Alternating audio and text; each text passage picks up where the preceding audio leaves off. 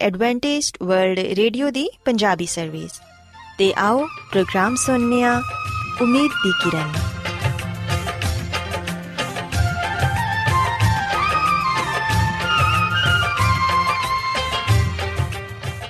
ਸਾਥਿਓ, ਮੈਂ ਤੁਹਾਡੀ ਮੇਜ਼ਬਾਨ ਫਰਾਜ਼ ਸਲੀਮ, ਪ੍ਰੋਗਰਾਮ ਉਮੀਦ ਦੀ ਕਿਰਨ ਦੇ ਨਾਲ ਤੁਹਾਡੀ ਖidmat 'ਚ ਹਾਜ਼ਰ ਹਾਂ। ਮੇਰੇ ਵੱਲੋਂ ਪ੍ਰੋਗਰਾਮ ਸੁਣਨ ਵਾਲੇ ਸਾਰੇ ਸਾਥੀਆਂ ਨੂੰ ਮੇਰਾ ਪਿਆਰ ਭਰਾ ਸਲਾਮ, ਕਬੂਲ ਹੋਏ। ਸਾਥਿਓ ਉਮੀਦ ਕਰਨੀਆ ਕਿ ਤੁਸੀਂ ਸਾਰੇ ਖੁਦਾ ਤਾਲਾ ਦੇ ਫਜ਼ਲੋ ਕਰਮ ਨਾਲ ਖੈਰੀਅਤ ਨਾਲ ਤੇ ਸਾਡੀ ਇਹ ਦੁਆ ਹੈ ਕਿ ਤੁਸੀਂ ਸਦਾ ਖੁਸ਼ ਰਹੋ ਸਲਾਮਤ ਰਹੋ ਤੇ ਖੁਦਾ ਤਾਲਾ ਤੁਹਾਨੂੰ ਆਪਣੀਆਂ ਬਹੁਤ ਸਾਰੀਆਂ ਬਰਕਤਾਂ ਨਾਲ ਨਵਾਜ਼ੇ ਸਾਥਿਓ ਇਸ ਤੋਂ ਪਹਿਲਾਂ ਕਿ ਅੱਜ ਦੇ ਪ੍ਰੋਗਰਾਮ ਨੂੰ ਸ਼ੁਰੂ ਕੀਤਾ ਜਾਏ ਮੈਂ ਚਾਹਾਂਗੀ ਕਿ ਸਭ ਤੋਂ ਪਹਿਲੇ ਤੁਸੀਂ ਪ੍ਰੋਗਰਾਮ ਦੀ ਤਫਸੀਲ ਸੁਣ ਲਵੋ ਤੇ ਅੱਜ ਦੇ ਪ੍ਰੋਗਰਾਮ ਦੀ ਤਫਸੀਲ ਕੁਝ ਇਸ ਤਰ੍ਹਾਂ ਹੈ ਕਿ ਪ੍ਰੋਗਰਾਮ ਦਾ ਆਗਾਜ਼ ਇੱਕ ਗੀਤ ਨਾਲ ਹੋਏਗਾ ਤੇ ਗੀਤ ਦੇ ਬਾਅਦ ਸਿਹਤ ਦਾ ਪ੍ਰੋਗਰਾਮ ਤੰਦਰੁਸਤੀ, ਹਜ਼ਾਰ ਨਿਮਤ ਤੁਹਾਡੀ ਖidmat 'ਚ ਪੇਸ਼ ਕੀਤਾ ਜਾਏਗਾ ਤੇ ਸਿਹਤ ਦੇ ਹਵਾਲੇ ਤੋਂ ਤੁਹਾਨੂੰ ਮਫੀਦ مشਵਰੇ ਦਿੱਤੇ ਜਾਣਗੇ, ਜਿਨ੍ਹਾਂ ਤੇ ਅਮਲ ਕਰਕੇ ਤੁਸੀਂ ਨਾ ਸਿਰਫ ਆਪਣੀ ਬਲਕਿ ਆਪਣੇ ਖਾਨਦਾਨ ਦੀ ਸਿਹਤ ਦਾ ਵੀ ਖਿਆਲ ਰੱਖ ਸਕਦੇ ਹੋ। ਤੇ ਸਾਥਿਓ, ਪ੍ਰੋਗਰਾਮ ਦੇ ਆਖਿਰ 'ਚ ਖੁਦਾ ਦੇ ਖਾਦਮ, ਅਜ਼ਮਤ ਇਮਨੁਅਲ ਖੁਦਾਵੰਦ ਦੇ ਅਲਾਹੀ ਪਾਕਲਾਮ ਚੋਂ ਪੈਗਾਮ ਪੇਸ਼ ਕਰਨਗੇ। ਉਮੀਦ ਕਰਨੇ ਆ ਕਿ ਅੱਜ ਦੇ ਪੈਗਾਮ ਦੇ ਜ਼ਰੀਏ ਯਕੀਨਨ ਤੁਸੀਂ ਖੁਦਾਵੰਦ ਕੋਲੋਂ ਬਰਕਤ ਪਾਓਗੇ ਸੋ ਆਓ ਸਾਥਿਓ ਪ੍ਰੋਗਰਾਮ ਦਾ ਆਗਾਜ਼ ਇਸ ਰੂਹਾਨੀ ਗੀਤ ਨਾਲ ਕਰਨੇ ਆ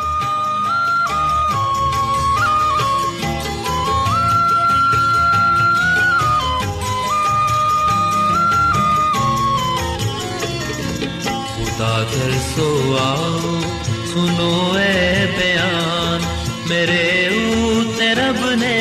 जो कीते एहसान खुदा तरसो आओ सुनो ए बयान मेरे ऊते रब ने जो कीते एहसान खुदा तरसो आओ सुनो ए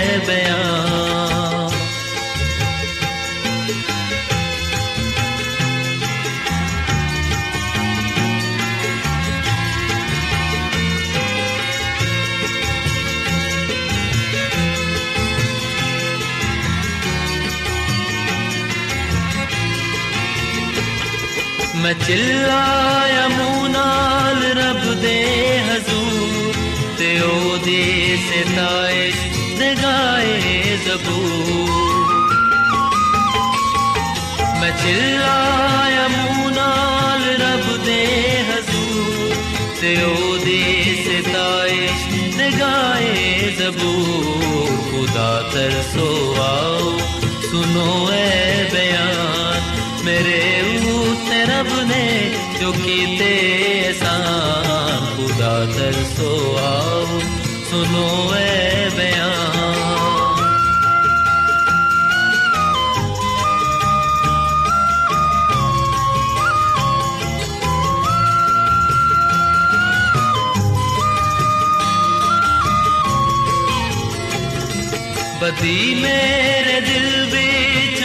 होवे जरा, कदी भी न मेरी सुनेगा खुदा। बदी मेरे दिल बिच होवे जरा, कदी भी न मेरी सुनेगा खुदा। खुदा तरसो आओ, सुनो ए बयान, मेरे ऊते रब ने जो कीते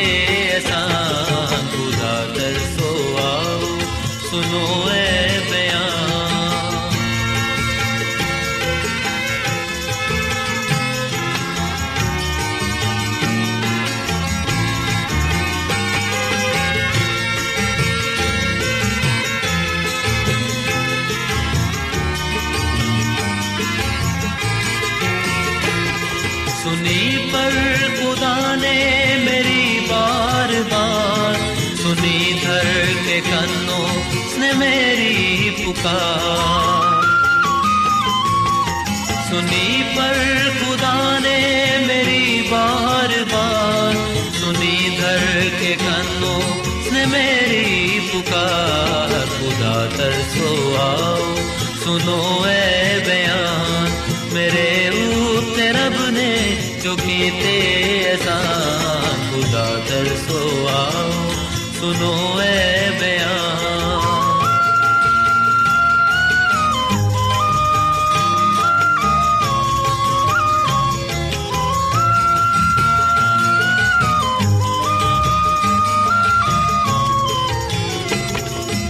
பா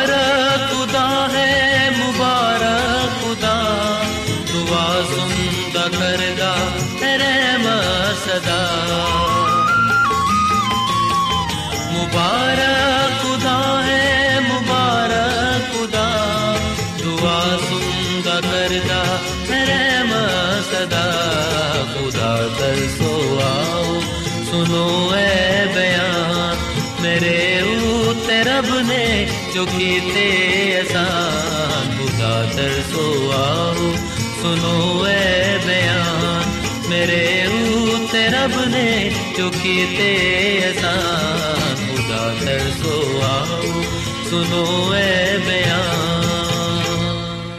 ਸਾਥਿਓ ਖੁਦਾਵੰਦ ਦੀ ਤਾਰੀਫ ਦੇ ਲਈ ਹੁਨੇ ਤੁਹਾਡੀ ਖidmat 'ਚ ਜਿਹੜਾ ਖੂਬਸੂਰਤ ਗੀਤ ਪੇਸ਼ ਕੀਤਾ ਗਿਆ ਯਕੀਨਨ ਇਹ ਗੀਤ ਤੁਹਾਨੂੰ ਪਸੰਦ ਆਇਆ ਹੋਵੇਗਾ ਹੁਣ ਵੇਲਾ ਹੈ ਕਿ ਸਿਹਤ ਦਾ ਪ੍ਰੋਗਰਾਮ ਤੰਦਰੁਸਤੀ ਹਜ਼ਾਰ ਨਿਮਤ ਤੁਹਾਡੀ ਖidmat 'ਚ ਪੇਸ਼ ਕੀਤਾ ਜਾਏ ਸੋ ਸਾਥਿਓ ਅੱਜ ਦੇ ਪ੍ਰੋਗਰਾਮ 'ਚ ਮੈਂ ਤੁਹਾਨੂੰ ਇਹ ਦੱਸਾਂਗੀ ਕਿ ਮੋਟਾਪੇ ਦੇ ਨਾਲ ਇਨਸਾਨ ਨੂੰ ਕਿਹੜੇ-ਕਿਹੜੇ ਮਸਾਇਲ ਦਾ ਸਾਹਮਣਾ ਕਰਨਾ ਪੈਂਦਾ ਹੈ ਸਾਥਿਓ ਅਸੀਂ ਵਹਿਨੀਆਂ ਕਿ ਖੂਬਸੂਰਤ ਤੇ ਸਿਹਤਮੰਦ ਨਜ਼ਰ ਆਉਣ ਦੇ ਲਈ ਮੋਟਾ ਤਾਜ਼ਾ ਹੋਣਾ ਹੁਣ ਜ਼ਰੂਰੀ ਨਹੀਂ ਸਮਝਿਆ ਜਾਂਦਾ ਹੁਣ ਇਹ ਪੁਰਾਣਾ ਨਜ਼ਰੀਆ ਹੈ ਕਿ ਮੋਟਾਪਾ ਤੰਦਰੁਸਤੀ ਤੇ ਖੁਸ਼ਹਾਲੀ ਦੀ ਅਲਾਮਤ ਹੈ ਇਹ ਨਜ਼ਰੀਆ ਹੁਣ ਗਲਤ ਸਾਬਿਤ ਹੋ ਰਿਹਾ ਹੈ ਕਿਉਂਕਿ ਜਦੀਦ ਤਿੱਬੀ ਸਾਇੰਸ ਨੇ ਸਾਬਿਤ ਕਰ ਦਿੱਤਾ ਹੈ ਕਿ ਮੋਟਾਪਾ ਦਿਲ ਦੇ ਦੌਰੇ ਤੇ ਦੂਸਰੀਆਂ ਕਈ ਬਿਮਾਰੀਆਂ ਦਾ ਸਬਬ ਬਣਦਾ ਹੈ। ਮੋٹے ਲੋਕ ਅਕਸਰ ਦਿਲ ਦੀਆਂ ਬਿਮਾਰੀਆਂ ਨਾਲ ਮਰ ਜਾਂਦੇ ਨੇ।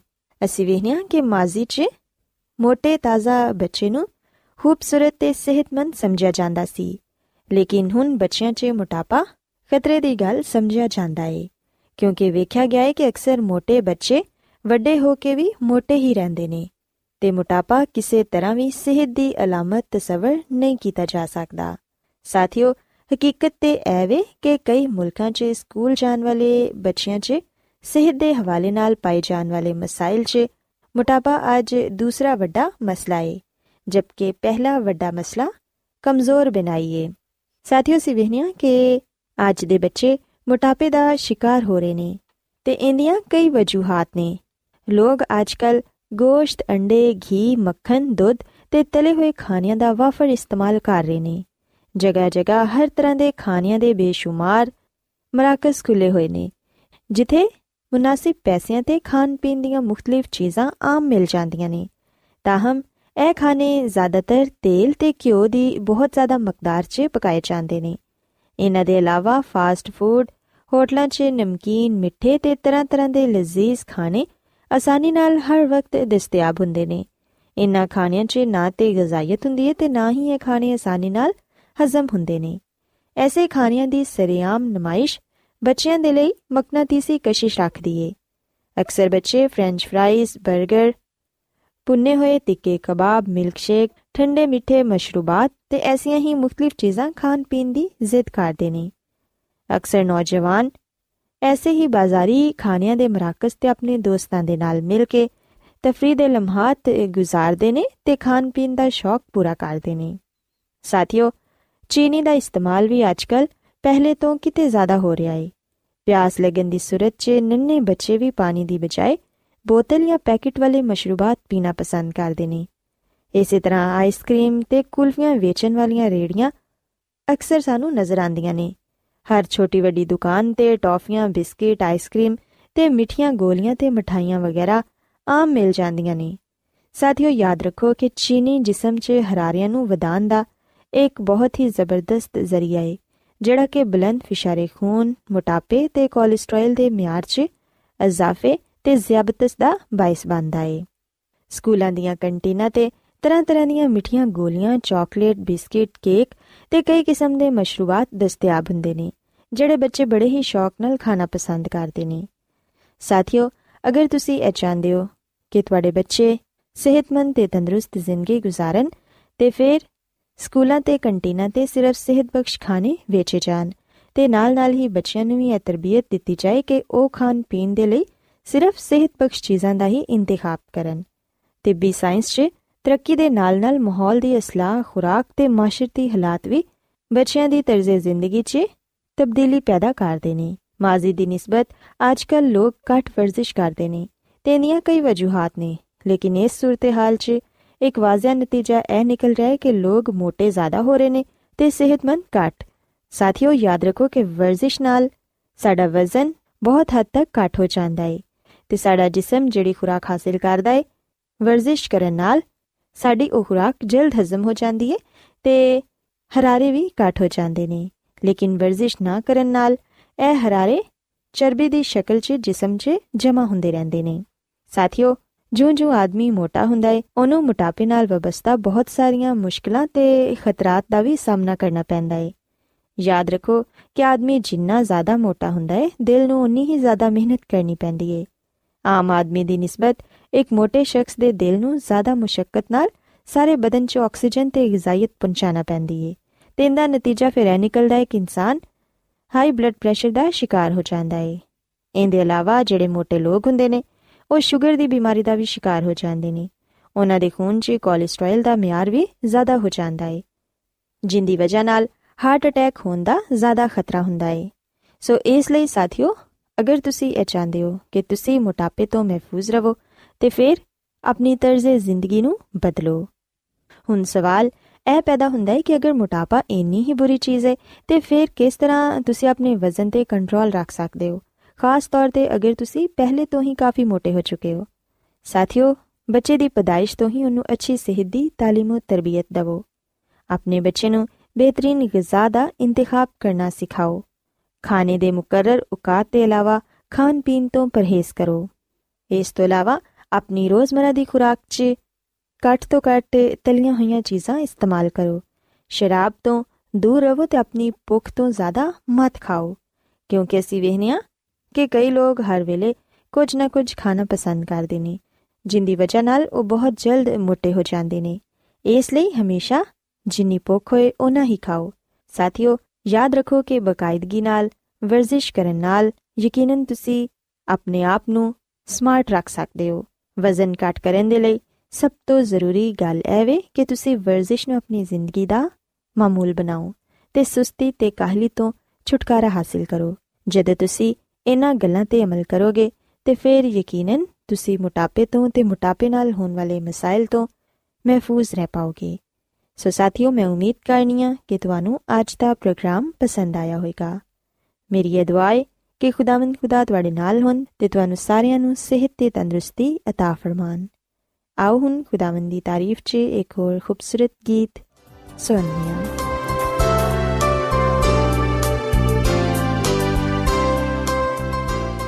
ਰੋਜ਼ਾਨਾ ਐਡਵੈਂਟਿਸਟ ਵਰਲਡ ਰੇਡੀਓ 24 ਘੰਟੇ ਦਾ ਪ੍ਰੋਗਰਾਮ ਜਨੂਬੀ ਏਸ਼ੀਆ ਦੇ ਲਈ ਪੰਜਾਬੀ ਉਰਦੂ ਅੰਗਰੇਜ਼ੀ ਸਿੰਧੀ ਤੇ ਦੂਜੀਆਂ ਬਹੁਤ ਸਾਰੀਆਂ ਜ਼ੁਬਾਨਾਂ ਵਿੱਚ ਨਸ਼ਰ ਕਰਦਾ ਹੈ صحت متوازن خوراک تعلیم خاندانی زندگی تے بائبل مقدس نو سمجھن دے لئی ایڈوانٹسٹ ورلڈ ریڈیو ضرور سنو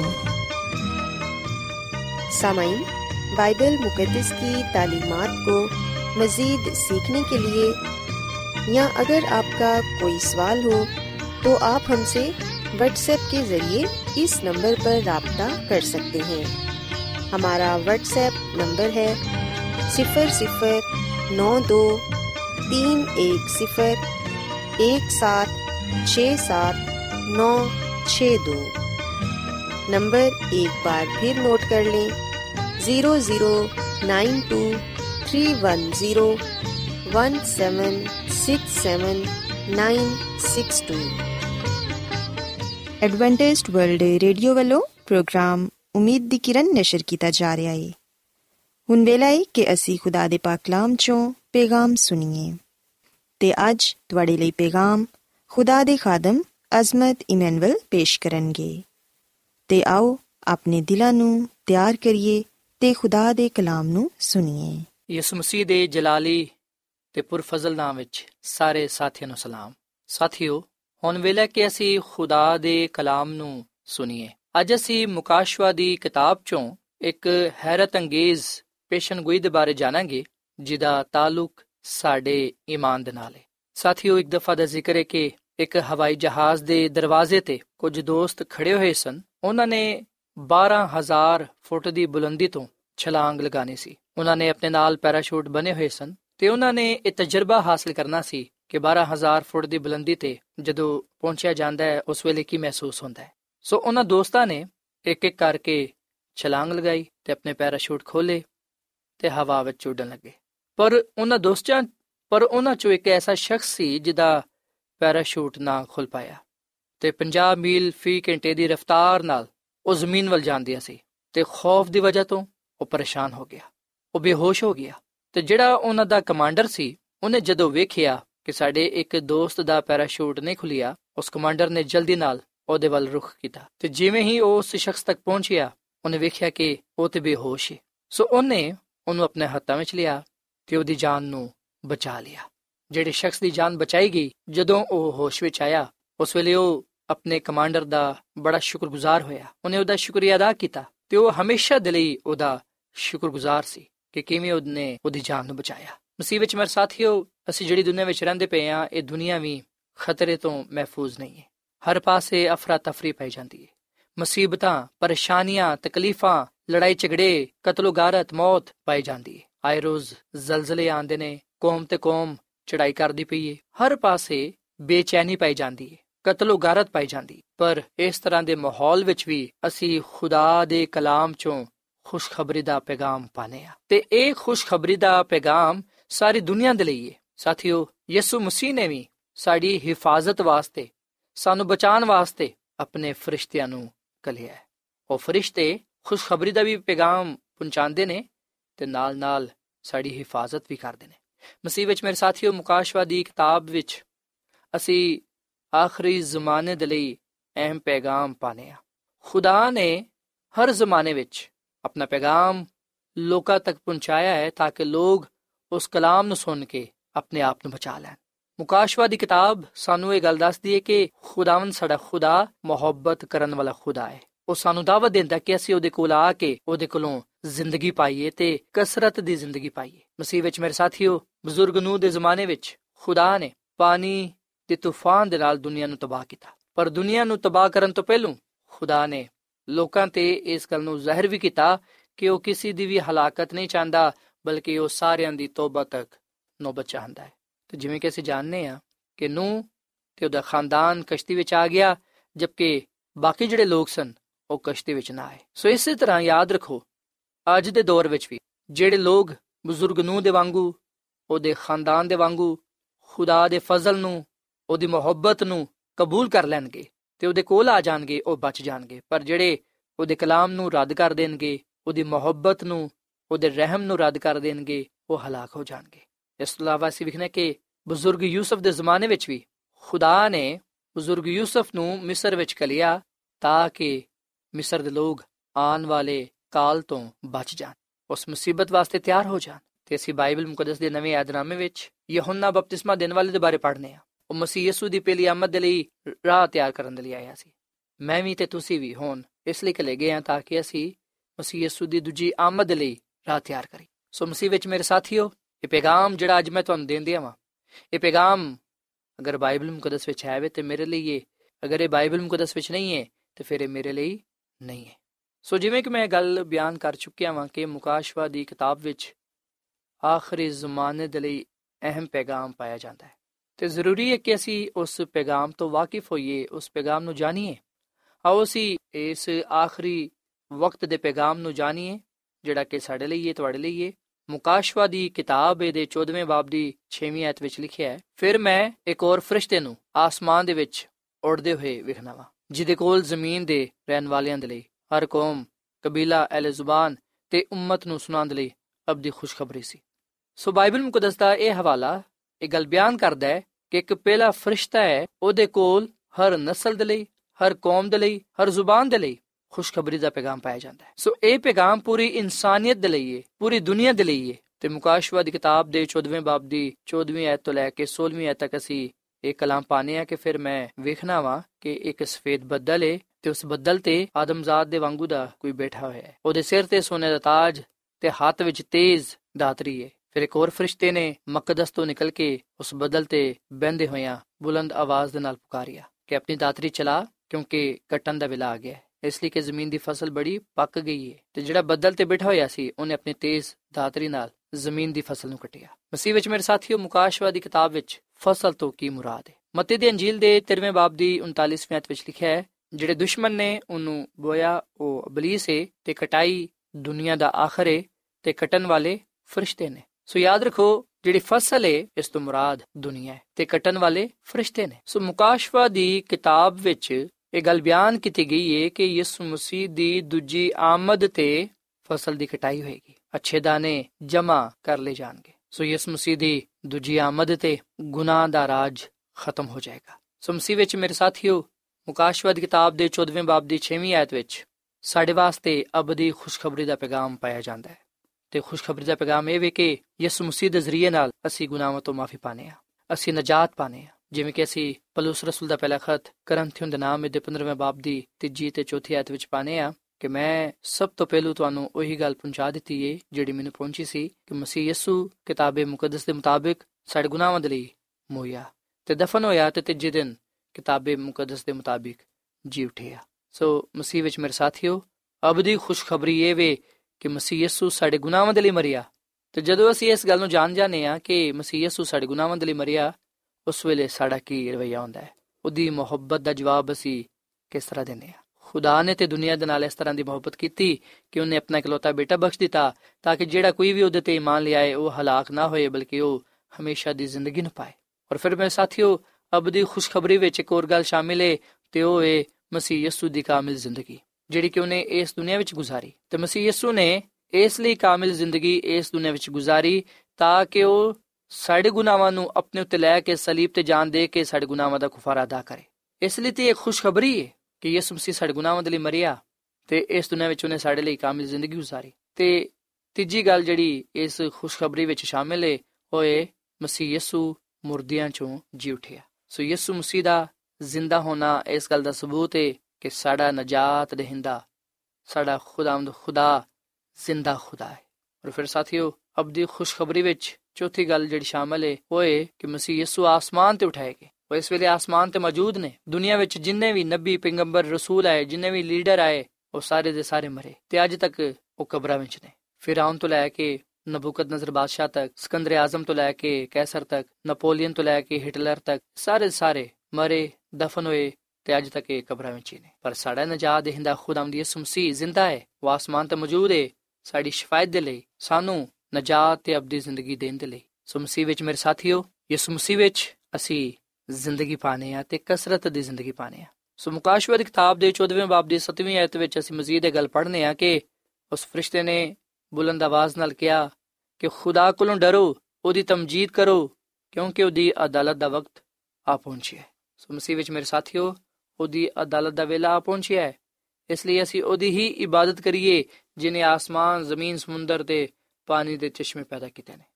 ਸੋ ਹੁਣ ਸਵਾਲ ਇਹ ਪੈਦਾ ਹੁੰਦਾ ਹੈ ਕਿ ਡਰਨ ਤੋਂ ਕੀ ਮੁਰਾਦ ਹੈ? ਯਾਦ ਰੱਖਿਆ ਜੇ ਕਿ ਖੁਦਾ ਤੋਂ ਡਰਨ ਦਾ ਮਤਲਬ ਹੈ ਉਹਦੀ ਫਰਮਾਬਰਦਾਰੀ ਕਰਨਾ, ਉਹਦੀ ਤਾਜ਼ੀਮ ਕਰਨਾ, ਉਹਦੀ ਪੈਰਵੀ ਕਰਨਾ।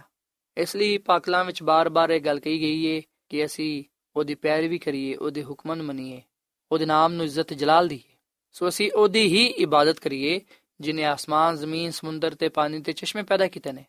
ਸੋ ਇਸ ਪਹਿਲੇ ਫਰਿਸ਼ਤੇ ਦੇ ਪੈਗਾਮ ਵਿੱਚ ਅਸੀਂ ਖੁਦਾ ਦੀ ਅਤਾਤ ਦੇ ਬਾਰੇ ਪੜ੍ਹਨੇ ਆ ਕਿ ਅਸੀਂ ਉਹਦੀ ਪੂਰੀ ਪੈਰਵੀ ਕਰੀਏ, ਉਹਦੇ ਨਾਲ ਵਫਾਦਾਰ ਰਹੀਏ, ਦੂਜੀ ਗੱਲ ਇਹ ਕਿ ਉਹਦੀ ਤਮਜੀਦ ਕਰੀਏ, ਕਿਉਂਕਿ ਉਹਦੀ ਅਦਾਲਤ ਦਾ ਵਿਲਾ ਪਹੁੰਚਿਆ ਉਹਦੀ ਤਮਜੀਦ ਕਰਨ ਤੋਂ ਕੀ ਮੁਰਾਦ ਹੈ? ਯਾਨੀ ਕਿ ਉਹਨੂੰ ਇੱਜ਼ਤ ਤੇ ਜਲਾਲ ਦੇਣ ਤੋਂ ਕੀ ਮੁਰਾਦ ਹੈ? ਇਸ ਤੋਂ ਮੁਰਾਦ ਹੈ ਕਿ ਆਪਣੇ ਚਾਲ ਚਲਨ ਤੋਂ, ਆਪਣੀ ਜ਼ਿੰਦਗੀ ਤੋਂ ਉਹਦੀ ਤਾਜ਼ੀਮ ਕਰਨਾ, ਉਹਦੇ ਜਲਾਲ ਨੂੰ ਜ਼ਾਹਿਰ ਕਰਨਾ। ਔਰ ਫਿਰ ਅਸੀਂ ਵੇਖਣਾ ਕਿ ਬਾਈਬਲ ਮੁਕੱਦਸ ਵਿੱਚ ਇਹ ਗੱਲ ਕਹੀ ਗਈ ਹੈ ਕਿ ਉਹਦੀ ਹੀ ਇਬਾਦਤ ਕਰੋ। ਸੋ ਅਸੀਂ ਉਹਦੀ ਹੀ ਇਬਾਦਤ ਕਰੀਏ, ਜਿਹੜਾ ਕਿ ਆਸਮਾਨ ਤੇ ਜ਼ਮੀਨ ਦਾ ਖਾਲਿਕ ਤੇ ਮਾਲਿਕ ਹੈ। ਯਾਦ ਰੱਖੋ, ਖੁਦਾ ਨੇ ਸਾਨੂੰ ਬਣਾਇਆ ਹੈ। ਅਸੀਂ ਜਾਨਵਰਾਂ ਤੋਂ ਪੈਦਾ ਨਹੀਂ ਹੋਏ, ਜਿਵੇਂ ਕਿ ਡਾਰਵਨ ਦਾ ਨਜ਼ਰੀਆ ਹੈ ਕਿ ਜਿਹੜਾ ਇਨਸਾਨ ਹੈ, ਉਹ ਬਾਂਦਰ ਤੋਂ ਬਣਿਆ ਹੈ, ਜਾਨਵਰ ਤੋਂ, ਜਦਕਿ ਇੰਜ ਜਦਕਿ ਇਸ ਤਰ੍ਹਾਂ ਦੀ ਗੱਲ ਨਹੀਂ ਹੈ। ਸਾਨੂੰ ਬਣਾਉਣ ਵਾਲਾ ਖੁਦਾ ਹੈ। ਅਸੀਂ ਖੁਦਾ ਦੇ ਹੱਥ ਦੀ ਕਾਰਾਗਰੀ ਹਾਂ। ਸੋ ਮਸੀਹ ਵਿੱਚ ਮੇਰੇ ਸਾਥੀਓ, ਖੁਦਾ ਨੇ ਸਾਨੂੰ ਇਸ ਲਈ ਬਣਾਇਆ ਹੈ ਕਿ ਅਸੀਂ ਉਹਦੀ ਤਮਜੀਦ ਕਰੀਏ, ਉਹਦੀ ਇਬਾਦਤ ਕਰੀਏ ਉਹਦੇ ਨਾਮ ਨੂੰ ਇੱਜ਼ਤ ਤੇ ਜਲਾਲ ਦਈਏ ਮੁਕਾਸ਼ਵਤ ਕਿਤਾਬ ਦੇ ਚੌਥੇ ਬਾਬ ਦੀ 11ਵੇਂ ਅਧ ਵਿੱਚ ਲਿਖਿਆ ਹੈ, ਐ ਸਾਡੇ ਖੁਦਾਵੰਦ, ਖੁਦਾ ਤੋਂ ਹੀ ਤਮਜੀਦ, ਇੱਜ਼ਤ, ਕੁਦਰਤ ਦੇ ਲਾਇਕ ਹੈ ਕਿਉਂਕਿ ਤੂੰ ਹੀ ਸਾਰੀਆਂ ਸ਼ੈਵਾਂ ਪੈਦਾ ਕੀਤੀਆਂ ਨੇ, ਉਹ ਤੇਰੀ ਹੀ ਮਰਜ਼ੀ ਤੋਂ ਨੇ ਤੇ ਪੈਦਾ ਹੋਇਆ ਸੋ ਅਸਾਂ ਖੁਦਾ ਦੀ ਪ੍ਰਸਤਿਸ਼ ਕਰਨੀ ਹੈ ਖੁਦਾ ਦੀ ਇਬਾਦਤ ਕਰਨੀ ਹੈ ਕਿਉਂਕਿ ਉਹਦੀ ਅਦਾਲਤ ਦਾ ਵੇਲਾ ਪਹੁੰਚਿਆ ਸੋ ਮਸੀਹ ਵਿੱਚ ਮੇਰੇ ਸਾਥੀਓ, ਬੇਸ਼ੱਕ ਖੁਦਾ ਦਾ ਕਲਾਮ ਸਾਨੂੰ ਇਹ ਗੱਲ ਦੱਸਦਾ ਹੈ ਕਿ ਗੁਨਾਹ ਦੀ ਮਜ਼ਦੂਰੀ ਮੌਤ ਹੈ ਪਰ ਯਾਦ ਰੱਖੋ, ਮਸੀਹ ਯਿਸੂ ਦਾ ਫਜ਼ਲ ਸਾਨੂੰ ਬਚਾਉਣ ਦੀ ਕੁਦਰਤ ਰੱਖਦਾ ਹੈ।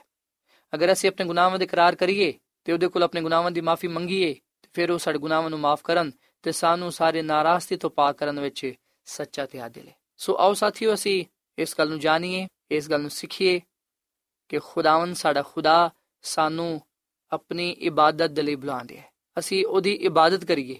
ਅਸੀਂ ਕਿਸੇ ਹੋਰ ਦੀ ਪੈਰਵੀ ਨਾ ਕਰੀਏ, ਕਿਸੇ ਹੋਰ ਦੇ ਅੱਗੇ ਨਾ ਝੁਕੀਏ, ਕਿਸੇ ਹੋਰ ਦੀ ਇਬਾਦਤ ਨਾ ਕਰੀਏ, ਬਲਕਿ ਸਿਰਫ ਤੇ ਸਿਰਫ ਆਪਣੇ ਜ਼ਿੰਦਾ ਖੁਦਾ ਦੀ ਇਬਾਦਤ ਕਰੀਏ, ਕਿਉਂਕਿ ਉਹਨੇ ਹੀ ਜ਼ਮੀਨ ਤੇ ਆਸਮਾਨ, ਸਮੁੰਦਰ ਤੇ ਪਾਣੀ ਦੇ ਚਸ਼ਮੇ ਪੈਦਾ ਕੀਤੇ ਨੇ। ਸੋ ਖੁਦਾਵੰਦ ਮੈਨੂੰ ਤੇ ਤੁਹਾਨੂੰ ਤੌਫੀਕ ਦੇਵੇ ਕਿ ਅਸੀਂ ਆਖਰੀ ਜ਼ਮਾਨੇ ਦੇ ਪੈਗਾਮ ਨੂੰ ਆਪਣੀ ਜ਼ਿੰਦਗੀ ਦਾ ਹਿੱਸਾ ਬਣਾਈਏ, ਖੁਦਾ ਕੋਲ ਡਰੀਏ, ਉਹਦੀ ਤਮਜੀਦ ਕਰੀਏ, ਕਿਉਂਕਿ ਉਹਦੀ ਅਦਾਲਤ ਦਾ ਵੇਲਾ ਪਹੁੰਚਿਆ ਹੈ ਤੇ ਉਹਦੀ ਹੀ ਇਬਾਦਤ ਕਰੀਏ, ਜਿਨੇ ਆਸਮਾਨ, ਜ਼ਮੀਨ, ਸਮੁੰਦਰ ਤੇ ਪਾਣੀ ਦੇ ਚਸ਼ਮੇ ਪੈਦਾ ਕੀਤੇ ਨੇ।